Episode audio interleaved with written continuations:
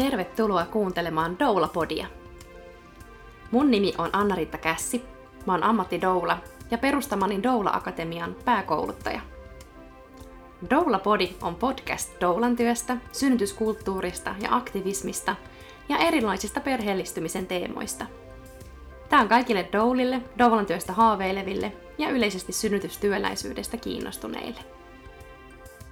Tämänkertaisessa Doula-podissa mulla on vieraana ihminen, jonka kanssa me ollaan tavattu ensimmäisen kerran varmasti jo yli kymmenen vuotta sitten. Mä muistelisin, että me ollaan kohdattu ekoja kertoja aktiivinen syntys ryn keskusteluilloissa, joita muuten edelleen järjestetään ympäri Suomea eri paikkakunnilla. Lisäksi me ollaan vietetty tiiviisti joitain päiviä yhdessä retriitillä – ja ollaan myös Aksyn hallituksessa työskennelty yhdessä. Vieraana mulla tänään on siis muun muassa kätilöksikin kouluttautunut Emilia Partti. Lämpimästi tervetuloa. No kiitos paljon. Aika erikoista ja jännittävää olla täällä sun vieraana. Mahtavaa, kun tulit. Ja saat hei ihan ensimmäiseksi kertoa vähän itsestäsi siitä sun polusta doulaksikin ja kätilöksi että mikä, mikä sai sut aikanaan lähtemään alalle ja miten se on kulkenut se sun polku? No joo, tota, tämä onkin ihan sellainen mielenkiintoinen asia. Tämä on itse asiassa ollut mulla itselläni paljon mielen päällä nyt viime aikoina, koska tässä itse asiassa näinä päivinä tulee kymmenen vuotta siitä, kun mä valmistuin kätilöksi. Eli mun polku siis kätilöksi alkoi jo, jo silloin tosiaan, kun mä odotin mun esikoislasta ja mä silloin pohdin paljon, kun mä oon opiskellut sairaanhoitajaksi, että, että mitä mä haluan sitten tehdä isona. Mä olin 22-vuotias ja olin mielestäni tosi nuori ja ihan aika niin kuin kujalla, että tiesin tavallaan mitä haluan, mutta en kuitenkaan ihan tarkalleen. Ja sitten siellä synnytyksen yhteydessä ja synnytyksen jälkeen mulla jotenkin naksahti, että hei, että mä haluan olla kätilö. Ja sitten mulla oli se vastasyntynyt vauva. Mun esikoinen on syntynyt kesäkuussa ja mä tiesin, että on pääsykokeet tulossa. Ja mä luin käytännössä pääsykoekirjoja koko kesän. Mulla oli se vauva sylissä mä imetin ja kannoin sitä kantoliinassa. Ja, ja tota, luin kovasti paljon ja pääsin silloin muistaakseni kahden, kahdeksanneksi parhailla pisteillä sinne, sinne silloiselle kätilöopistolle vielä itse asiassa opiskelemaan kätilöksi. Ja tosi tosi pian sen jälkeen, kun mä oon ne opinnot aloittanut, niin mä tajusin, että, että se ei ehkä olekaan tarpeeksi tai että se sairaalamaailma erityisesti ja se niin kuin semmoinen lääketieteellinen suhtautuminen ja näkökanta siihen synnyttämiseen ja odotusaikaan ja pikkuvauva-aikaan ja kaikkeen, että se ei ole oikeasti tarpeeksi. Ja sitten jonkun ajan päästä sit hakeuduin doula-koulutukseen tuke, tukeakseni sitä mun ammattitaitoa kätilönä ja löytääkseni ehkä myös sen niin kuin tavallaan toisen toisen näkökulman niihin asioihin, koska koin, että se semmoinen lääketieteellinen lähtökohta ei vaan, vaan ole se ainoa oikea tapa. Nämä kaksi yhdessä sitten loppujen lopuksi johti siihen, että, että tein sit myös, myös kotikätilön töitä jonkin aikaa sen jälkeen, kun valmistuin.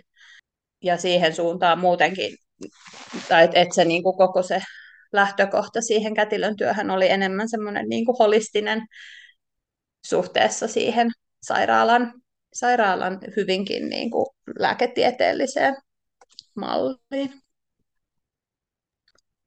Kuinka pitkä sä heitsit toimii kätilönä sen valmistumisen jälkeen ja, ja tota, minkälaisia, millä vaikka niin olit sä lähtökohtaisesti niin kuin synnytysosastoilla töissä vai mitä kaikkia kätilön töitä sä ehdit sitten tehdä? No mä oon tehnyt äitipolilla jonkun verran töitä, ja sitten siellä synnytysosastolla mä en itse asiassa ihan kauhean pitkään ehtinyt siellä sairaalassa olla, kun mä tajusin, että se ei vaan ole mun paikka. Ja sitten siirryin yrittäjäksi ja, ja tekemään sitten niin, niin kuin doulauksia ja kotisynnytyksiä ja muita synnytysvalmennustakin ehdin tehdä yksityisenä ja ja näin. Et yhteensä sellaisen jonkun niin kuin nelisen vuotta toimin kätilönä sairaalassa tai kotona. Ja kun sulla on, eikö sulla kolme lasta? Niin onko Kyllä.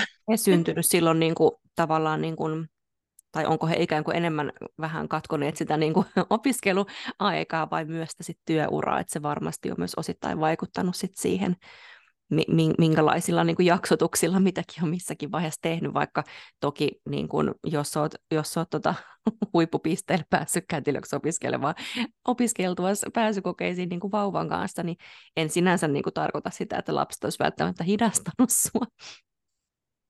No toki lapset on hidastaneet erityisesti siis niitä opintoja, eli, mun kaikki lapset on käytännössä, no sitä esikoista lukuun ottamatta, niin syntynyt, syntynyt sillä aikaa, kun mä opiskelen, eli, eli ennen ensimmäistä synnäriharjoittelua syntyi mun toinen lapsi, ja, ja tota, hän oli pikkasen alta vuoden ikäinen, kun mulle soitettiin koululta, että no nyt olisi mahdollisuus päästä tähän synnäriharjoitteluun tänne Jorvin sairaalaan, ja sitten mä olin silleen, että ai okei, okay.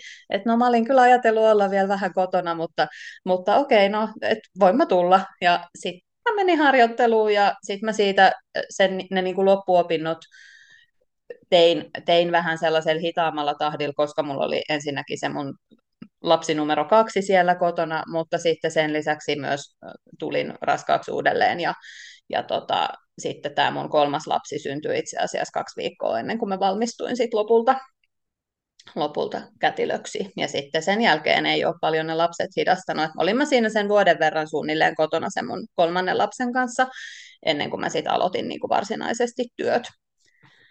Et sillä, silloinkin tein kyllä sitten muistaakseni doulakeikkoja ja on tehnyt myös aina pitkälti sinne raskauden loppuun asti. Et mä oon viimeksi, viimeise, viimeisessä doulauksessa ollut ennen sitä mun kolmannen lapsen syntymää, niin kolme viikkoa ennen kuin hän syntyi. Aika ihanasti toi ympyrä on sulkeutunut niin, että jos sä oot silloin pääsykokeisiin lukenut sen ekan vauvan kanssa ja sitten, sitten tota, valmistunut siinä just sen kolmannen lapsen syntymän kieppeillä, kieppeillä että se on ollut hyvin, hyvinkin kulkenut sitä matkaa ne opinnot sitten niin kuin lasten kanssa. Kyllä. Mikä sun mielestä oli parasta kätilön työssä? No ihan ehdottomasti ne perheet, perheiden kohtaaminen ja kaikissa niissä hetkissä se kanssa kulkeminen. Muistan jotenkin tosi elävästi niitä semmoisia tilanteita, missä on pystynyt astumaan syrjään ja vaan niin kuin nauttimaan siitä, miten se perhe pystyy itse jotenkin olemaan siitä tilanteesta vastuussa. Me tarkoitan siis siinä suhteessa, että, että, että kun, kun perhe on saanut riittävästi apua ja tukea, niin he uskaltaa niin kuin olla omia itseään kaikenlaisissa tilanteissa, myös niissä tilanteissa, missä on läsnä kipua tai, tai pelkoa tai ahdistusta. Ja, ja mun mielestä ne hetket, missä sitä niin kuin omaa tilaa uskalletaan ottaa ja ollaan vastuussa, on, on niitä upeimpia. Täytyy myöntää kyllä toki, että myös joka ikinen kerta, kun se pieni ihminen syntyy maailmaan, niin se on käsittämättömän upea hetki.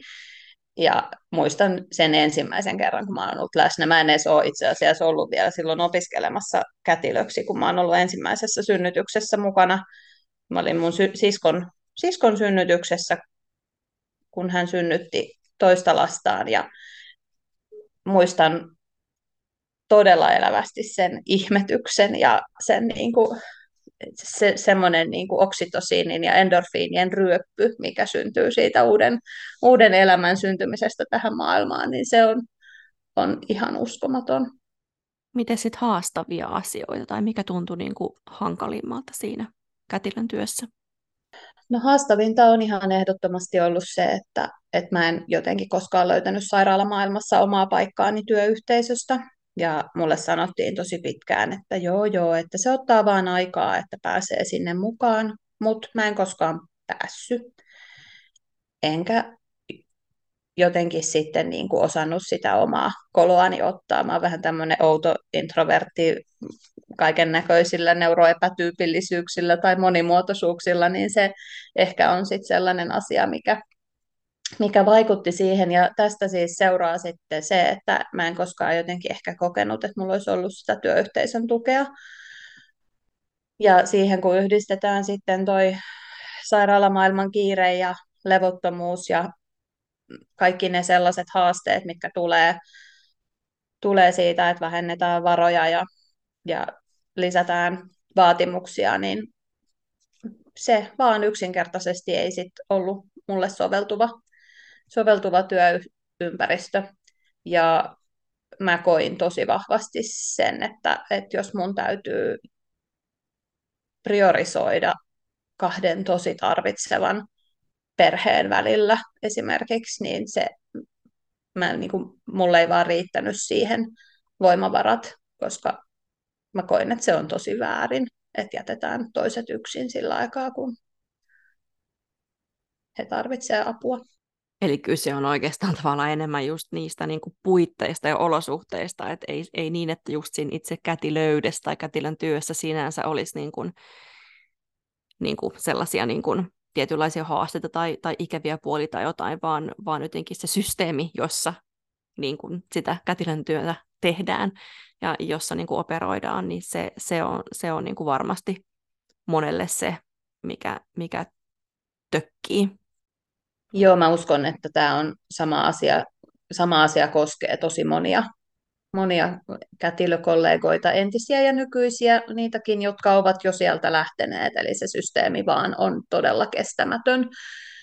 Ei ihmistä ole tehty kestämään sellaista painetta, mitä, mitä siellä niin kuin sairaalamaailmassa on ollut, ja mä en tietenkään edes tiedä, että minkälaista siellä tällä hetkellä on muuta kuin sen, mitä on kuullut, kuullut entisten kollegoiden kertoman. Ja ei todellakaan ei ollut kysymys siitä, että se kätilön työ olisi ollut mulle epämieluisaa. Että se on viikoittain mun mielessä. Mä viikoittain vuodatan muutaman kyyneleen siihen, että miksi mä en pysty sitä tekemään. Mutta koska mä oon myös sillä aika vastuullinen ihminen, niin mä tiedän, että mun ei kannata sitä myöskään tehdä, koska mä en pysty siihen näissä olosuhteissa. Ja ei voi mitään, että kätilöys on silti minussa ihan tosi vahvasti läsnä ihan jatkuvasti, että se on antanut mulle tosi paljon ja mä olen oppinut siitä tosi paljon. Miten sitten, niin kuin vaikka sä sanoit sitä, että, että kuitenkin kotikätilönä ja doulonakin toimit, niin, ja nyt oot niin kuin jättänyt sen, tai että, että sä et ole tehnyt, tehnyt viime vuosina aktiivisesti kätilön tai doulan töitä, niin mikä, mikä johti siihen päätökseen, että miten sä tulit jättäneeksi, jättäneeksi vaikka et sitä kätilöyttä itsessäsi, mutta, mutta ne kätilön työt sitten kokonaan ja, ja mitä sitten on siihen tullut tilalle? Siinä vaiheessa, kun, kun mä oon sieltä sairaalasta lähtenyt, enkä ole enää aktiivisesti sinne, sinne pyrkinyt, niin tietenkin tilalle oli pakko saada jotain, mistä tulee tuloja ja ja silloin sitten ajauduin osa-aikaiseksi lasten tarvikemyymälään töihin ja, ja tota, pitkään, pitkään monta vuotta mä tein siis sen yhteydessä, yhteydessä doulauksia ja, ja kotisynnytyksiä ja tehtiin synnytysvalmennusta ja kaikenlaista sitten siinä sivussa, mutta semmoinen niin tietty yksinäisyys, mikä siihen työhön liittyi, jäi mulle niin aika raskaaksi taakaksi kantaa. Eli, eli tota, mä ehkä valmistuin vähän eri aikaan kuin muut sellaiset ihmiset, jotka lähti tähän, tähän kotikätilösuuntaan ja en koskaan sit oikein osunut sellaiseen, niin kuin, tai en ehkä osannut ryhtyä semmoiseen yhteistyöhön, että olisi ollut sellainen niin kuin saumaton taustatuki tavallaan itselle. Ja sitten kun samaan aikaan kuitenkin oli pakko saada rahaa jostain. Tämä on niin karu tämä maailma, että ei vaan niin kuin, ei siinä ole mitään vaihtoehtoja. Et pakko on saada rahaa, jotta pystyy täällä elämään. Pääkaupunkiseutu on ihan törkeän kallis. Ja meillä oli kolme lasta ja, ja näin, niin, niin tota, sitten jossain kohtaa mulle tarjottiin lisää tunteja mun työpaikalta ja sitten siinä kohtaa mä myös aloin huomaamaan, että, että se, että tekee kahta työtä, niin sehän ei itse asiassa ihan olekaan silleen sama kuin se, että tekee yhtä työtä ja, ja alkoi tulla semmoisia uupumusoireita, että oli pakko ruveta valitsemaan, että mitä, mitä tekee. Ja, ja koska siinä kohtaa tuntuu, että se kätilön ja doulan työ anto, otti enemmän kuin anto, niin sitten mä päädyin siihen, että mä valitsin sen, sen mun niin sanotun sisäsiistin päivätyön, joka ei kylläkään ollut päivätyötä, mutta kuitenkin. Ja, ja tota, Ipanaisella silloin tosiaan olin töissä ensin vuosia ja läpikoin ja kävin Ipanaisen konkurssin koronan seurauksena ja sitten lähdinkin, lähdinkin sitten Ipanaisen entisen omistajan Anun kanssa pyörittämään tätä uutta lastentarvikekirpparia Kidiaa. Ja sillä tiellä on, että, että vaikka mä niin kaipaan tavallaan sitä kätilön työtä sellaisenaan, niin, niin tota, mä oon myös aika varma siitä, että mä oon löytänyt oman paikkani, että mulla on tosi hyvä olla tässä mun nykyisessä työssä ja ympäristössä. Varmasti kaikki se, ne kohtaamiset perheiden kanssa ja jotenkin se semmoinen, niin kuin sanot jotenkin siitä, että vastuun ottamisesta ja kaikesta siitä, niin, niin, ja jotenkin kun miettii ihan niitä jo ipanaisen al- aikaisia niin semmoisia arvoja, mitkä on tietysti Kidialle siirtynyt, niin niistä on varmasti ollut ihan valtavasti hyötyä, ja mä uskon, että ne on myös tietyllä tavalla jotain sellaista niin kuin ydintä, ydintä ollut siinä, siinä toiminnassa, että keitä siellä on niin kuin töissä ja että minkälaisilla taustoilla, niin, niin on varmasti myös tehnyt niistä myymälöistä sellaisen, mihin äh, on niin kuin tosi hyvä ja turvallista lapsiperheiden tulla, että se ei ole vaan niin kuin kauppa, vaan, vaan se on myös niin kuin kohtaamispaikka. Tai se, se kokemus mulla itse on vaikka niin kuin asiakkaana, asiakkaana ollut, ollut ja, tota, ja Ipanaisenkin niissä vanhoissa tiloissa niin kuin kursseja ja luentoja pitäneenä, niin, niin, niin se, se varmasti on jotain sellaista, mistä voit ehkä löytää yhtymäkohtaa siihen niin kuin kätilön työhön. Joo, siis todellakin. Ja erityisesti silloin Ipanaisen aikaan, kun meillä oli kuitenkin ne uudet tuotteet ja oli kantovälineitä ja oli, meillä oli tosi paljon sellaisia opastustilanteita ja mä koin hirveän vahvasti silloin sen, että, että mä saan tavallaan kohdata ne perheet ja auttaa niitä perheitä ja olla läsnä siinä niissä tilanteissa, mitkä on oikeasti joskus tosi raskaita, kun sulla on esimerkiksi lapsi, jolla on vaikka koliikkia tai, tai jotain refluksia tai muuta, ja oikeasti elämä on tosi tuskallista, ja sä tuut johonkin tuommoiseen myymälään, ja sä oot silleen, että no mitä mä voisin tehdä, ja, ja sut kohdataan siellä, ja sulta kysytään, että miten sä voit, ja miten menee, ja miten mä voin auttaa sua. Et se on ollut mulle, mulle kyllä tosi tärkeää, ja se on varmasti helpottanut just sitä tippumista sieltä niin kuin kätilön työstä siihen tällaiseen tavalliseen kaupan alan työhön. Ja ne arvot on ollut kyllä hirveän tärkeät mm, mulle, ja en, en olisi todellakaan tässä nyt, jos arvot ei olisi sellaiset, jotka kohtaa mun omat, että, että se, on, se on kyllä hirveän iso asia, että saa olla sellaisessa työssä, missä työyhteisön ja, ja yrityksen arvot vastaa omia arvoja. Sä oot myös opiskellut tässä töiden lomassa, eikö? Joo, sitten kun mä totesin, että, että mä oon nyt tässä näin ja tämä kaupan ala on tässä, niin sitten koska olen tällainen ikuinen opiskelija ja kaikesta kiinnostuva ihminen, niin totesin, että no hitsi, että miksen hakisi sitten opiskelemaan. Ja mä oon työn ohessa opiskellut siis tradenomin tutkintoa hirveällä vauhdilla. Toki sen tein sen alkuosan siitä tutkinnosta ja sitten tyypilliseen tapaan vähän lopahti kiinnostus, kiinnostus kun tuli pelkkä, nyt mulla on pelkästään ruotsin kurssi jäljellä ja mä yritän tosi epätoivoisesti saada sitä ruotsia nyt suoritettua, että mä saisin valmistuttua. Et on niin kuin ihan viimeisistä, viimeisistä kysymys.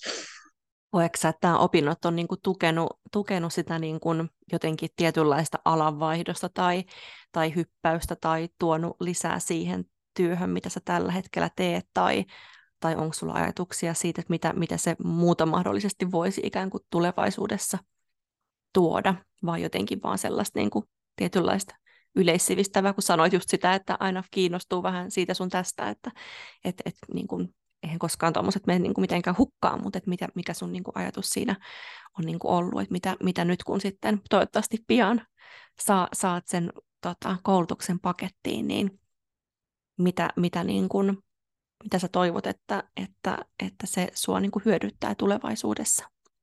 No kyllähän mä ajattelin silloin, kun mä lähdin hakeutumaan näihin opintoihin. Mä oon siis hakenut myös yliopistolle, mutta valitettavasti mun matematiikan taito ei ihan ollut niin kuin riittävällä tasolla. Ja sitten yliopistolle päässyt jälkeenpäin ajateltuna on ihan tyytyväinen, etten sinne, sinne niin kuin ajautunut, koska sitä olisi ollut todennäköisesti aika mahdotonta toteuttaa työn ohessa.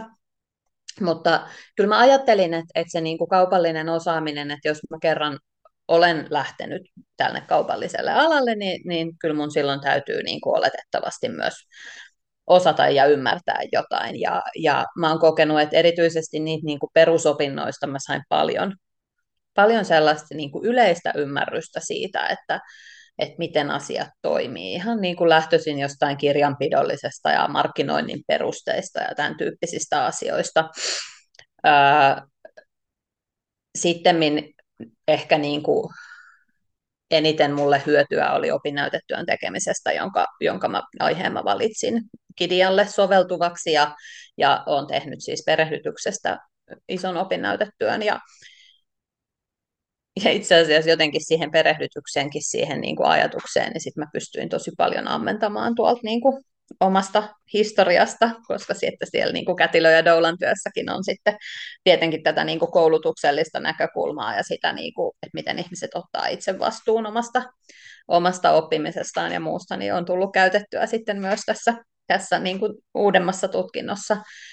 Ja en mä tiedä siitä, että onko mulla niin kuin, tavallaan että tässä työssä nimenomaisesti mulle ei nyt tästä tutkinnosta itsessään ole kauheasti hyötyä eikä mitään merkitystä, että onko mulla sitä vai eikö mulla ole sitä.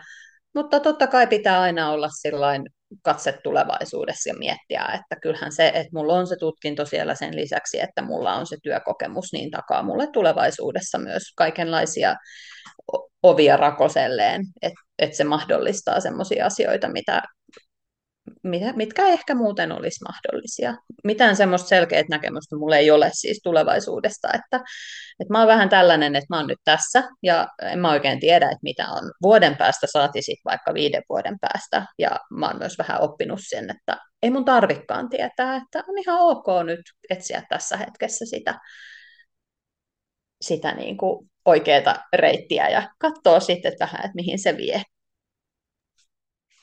Työvuosia on kuitenkin sille ihan reilusti jälleen ennen kuin joskus pääsee eläkkeelle, jos pääsee, niin ehtii, ehtii, tota, ehtii kattella. Onko sul, sä sanoit tuossa sitä, että, että se on niin kuin viikoittain sen kätilön työ ja jotenkin se niin kuin mielessä, niin onko jotain sellaista niin kuin tilannetta, tai jotenkin, onko jotain semmoista, mikä saisi sut niin kuin palaamaan osittain tai kokonaan tekemään sitä niin kuin kätilön ja tai doulan työtä? Vaikea kysymys. Öö, varmasti olisi sellaisia tilanteita, mutta kyllä se kynnys olisi varmaan aika korkea. Ja en näe, että ainakaan tässä yhteiskunnassa ja myöskään ainakaan tämän hallituksen pohjalta tulevassa yhteiskunnassa olisi sellaista mahdollisuutta, missä ainakaan tuolla julkisella puolella olisi, olisi mulle paikkaa. Doulan työstä ehkä niin kuin, se isoin haaste on varmasti se, että, että päivystys, pelkkä päivystystyö on tosi raskas ja mulla ei riittäisi ikinä voimat siihen, että mä teen sataprosenttista päivystystyötä. Et sen, sen osaan, osaan jo itsestäni sanoa, että olen uupumusherkkä ja ylisuorittaja, niin valitettavasti nämä tämmöiset päivystykselliset työt ei siihen sovellu. Et silloin kun mä tein täyspäiväisesti ö, yrittäjänä töitä, niin mulla oli neljästä kuuteen päivystystä per kuukausi, ja sillä just ja just pääsi omilleen, tai että sai niinku pienen palkan itselle. Ja se tarkoittaa sitä, että, että ei ole käytännössä koskaan sellaista aikaa, että ei ole puhelimen päässä ja ei ole tavoitettavissa. Niin semmoinen malli ei vaan, ei ole kestävä. Niin aika paljon pitäisi muuttua, että lähtisin. Mutta kyllä mä sitten silti aina välillä haaveilen. Mun mielestä Emilia, tämä sunkin niin kuin jotenkin urapolku ja tarina on hyvä esimerkki siitä, että sitä semmoista niin kuin kätilön ja doulan sydämellä kohtaamista voi saada niin monessa yhteydessä, kuten vaikka sitten kiertettyjä lastenvaatteita ostaessa, että, että jotenkin että se, se, se ei mene koskaan niin kuin hukkaan, että jos, jos kouluttautuu kätilöksi, doulaksi, tekee sitä työtä sen jälkeen tai ei tai näin, niin jotenkin se, se sydän, mikä, mikä siinä on, se kätilön ja tai doulan sydän, niin, niin, niin se, se voi niin kuin sykkiä hirveän, hirveän monessa työssä ja hirveän monessa tilanteessa, eikä, eikä siitä niin kuin koskaan ole haittaa. Mä oon ihan samaa mieltä.